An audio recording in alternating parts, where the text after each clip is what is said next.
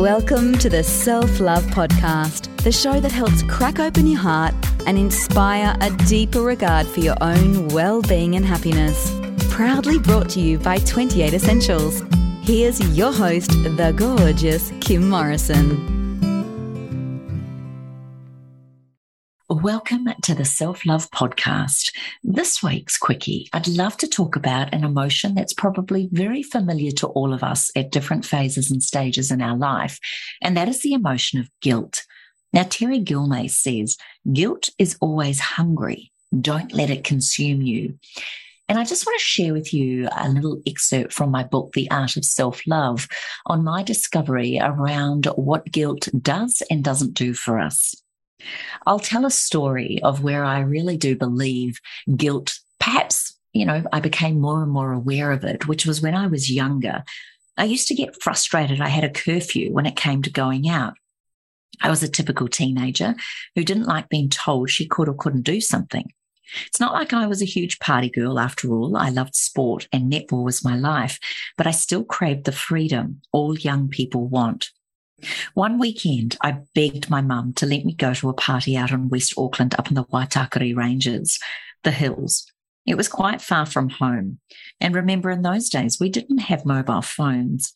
My mum was an immovable object, though, and no matter how hard I tried to manipulate the situation in my favour, her commitment was clearly about looking after me and my welfare. Not that I thought that at the time, no, at the time, I thought her commitment was to hold me back. I was frustrated, disappointed, even angry with her. But there was a perspective I was not seeing because I was only looking through the eyes of an inexperienced young person, a teenager. In the end, I'm not quite sure what I did, but I was given permission to go to the party. The only thing was I had to be home by midnight. My friend Tony, who was 21 at the time and working, had a company car there were five of us and we all piled into it. It was going to be an amazing night, and it certainly started out that way. That is until the drugs started being shared, alcohol was flowing, and I realized at 10 o'clock, all I wanted to do was to get home. I finally convinced Tony and my other friends to leave. It was 11:30 at night and already I knew I was going to be late home given it was at least a 55 minute drive home. I knew I was already in trouble Tony had been drinking, so I insisted I drove, but he would not let me. Stupidly, we all got in the car. As we descended the Waitakere Ranges, my heart was in my mouth as Tony was driving erratically. I wanted to get out, but before I knew it, the back of the car clipped the rock face on the opposite side of the road. Suddenly, we ricocheted, bounced, and the car started sliding down a sideways slope until it came to an abrupt stop. A tree branch lodged itself right through the front passenger window, almost taking out both the passenger and Tony's head. My two girlfriends and I were piled on top of each other, unbuckled, I might add, in the back seat. The engine had stopped, and all I heard were the wheels still turning outside the vehicle. We all climbed rather hazily out of the upside down car, through the driver's door and the back passenger door. Crawling up the slope, the five of us finally made it up onto the road. We looked down through the darkness where the car was just visible and saw that our car was hanging precariously on the side of a 50 metre cliff face. Shocked realization washed over all of us. The tree branch that had almost decapitated the two front seat passengers had actually saved our lives. We searched for a house with a light on and asked the occupants if we could call a tow truck. I also asked if I could call my mum. When I finally got her on the line, I told her what had happened, playing it down, of course, and that I was going to be late. She was worried and angry in the same breath. I knew I was in big trouble and felt so goddamn guilty. By the time the tow trucks arrived, we were all quiet and still in shock. We could have all died. It was obvious. No one was speaking. I would not call myself a religious person, but in that moment, I believed in God. My mum worked three jobs to raise us. I'd like to say I was her right hand person. The reality of her protection struck me with incredible force. Not only that she needed me, maybe, and relied on me, perhaps, but to help her out being the eldest of three. I was also showered in the devastation of what could have been. Later, when I was finally able to puzzle the pieces together, I felt so goddamn guilty that I could have ever been so selfish, frustrated, and rude. During those years, guilt and I built a close companionship as both my mother and I used it as a weapon to keep me in check.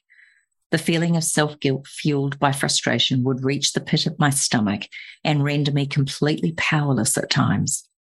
I realize I have engaged with self guilt often, especially when I feel I've let people down. You know that feeling when you've done or said the wrong thing, knowing there are consequences, and then you feel ashamed of yourself for getting yourself in that position in the first place? You wish you had thought it through, or better yet, not done it at all. May sound familiar, but I'm seriously convinced that none of us escape the sensation of guilt during our early childhood years. And now, as a parent, I can see why sometimes my mother and I would use guilt to get what we wanted or needed. I have to confess, I've caught myself using guilt as a last resort to motivate my kids when they've been stubborn, immovable objects as I was. What I've discovered, though, is that we all do the best we can with the resources we have, as there are no rule books to download on the internet on how to be a perfect person and parent or how to perfectly manage guilt. Let's face it, if you're a people pleaser, this one is especially difficult for you. We know that self guilt can be a paralyzing debacle if left unchecked. Long term self guilt appears as an internal dialogue that leaves us feeling lonely and sad. Worst of all, it's happening right there inside of us, right between our own two ears. Our thoughts about what we have been or haven't done are creating these emotions, and they may seem like there's just no escape. The more we think about it, the worse the feelings become, and no amount of justification can seem to pull us through. We can't run, we can't hide, and for the most part, we can't even talk ourselves out of it because somewhere inside we truly believe we deserve to feel this way. Perhaps it's our inner punishment and it hurts. Now, before we all throw in the towel, there is an upside. Guilt, like all emotions, play a pivotal role. It is an internal and very private event. And that is a good thing because no matter what we've experienced, it's not the experience that hooks us into self guilt. It's our interpretation, our perspective of that experience. And if we're willing to become our very own best problem solver, we can talk ourselves out of what we have talked ourselves into.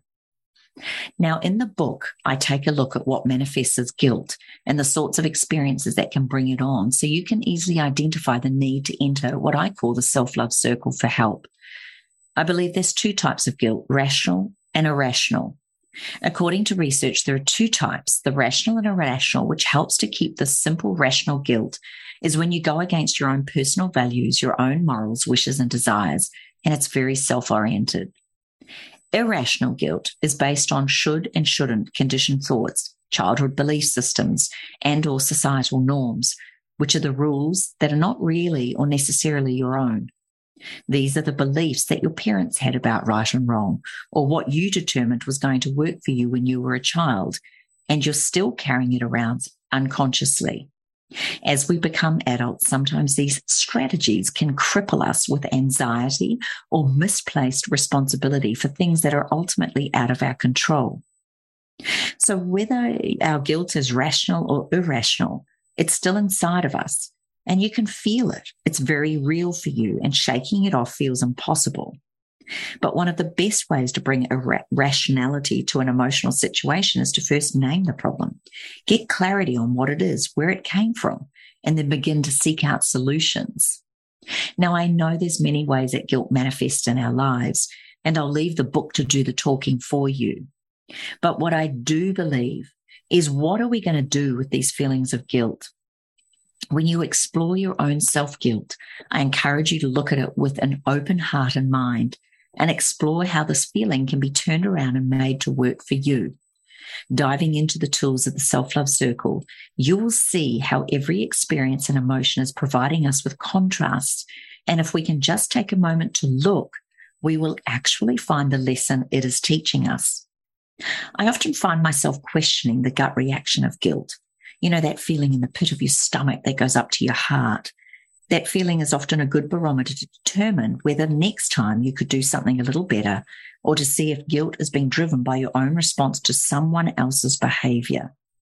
And we all know that sense of control when you make someone else feeling guilty for not doing what you want. And sometimes it may well happen to you too. Research shows that we collectively spend on average up to five hours a week at a minimum in a state of guilt. So the reason why I wrote the book and why I'm sharing this now is let's not waste another moment. Let's embrace the remedy.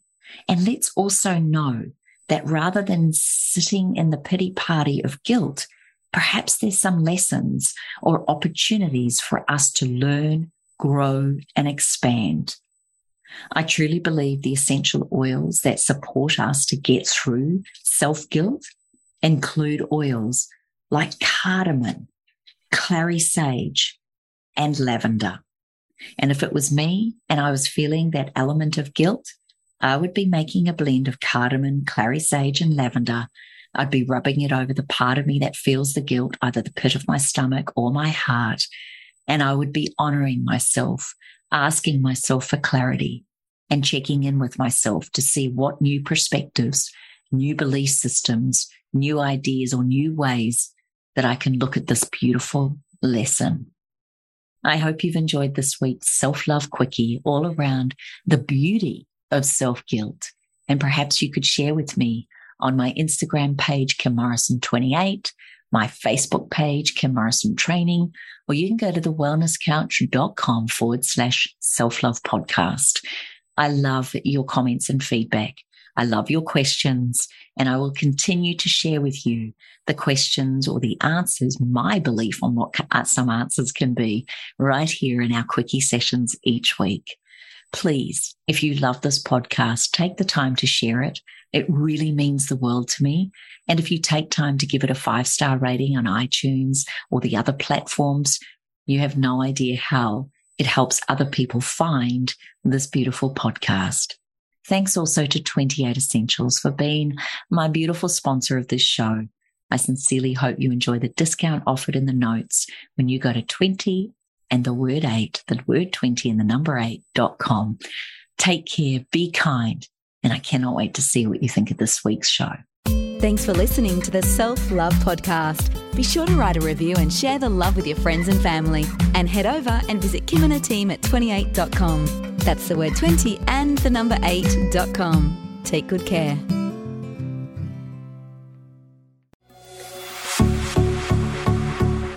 This has been a production of TheWellnessCouch.com. Check us out on Facebook and join in the conversation on Facebook.com forward slash The Wellness Couch. Subscribe to each show on iTunes and check us out on Twitter.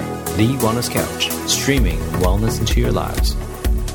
Whilst the Wellness Couch presenter endeavor to provide accurate and helpful information to their listeners, these podcasts cannot take into account individual circumstances and are not intended to be a substitute for health and medical advice from a qualified health professional. You should always seek the advice of a qualified health professional before acting on any of the information provided by any of the Wellness Couch podcasts.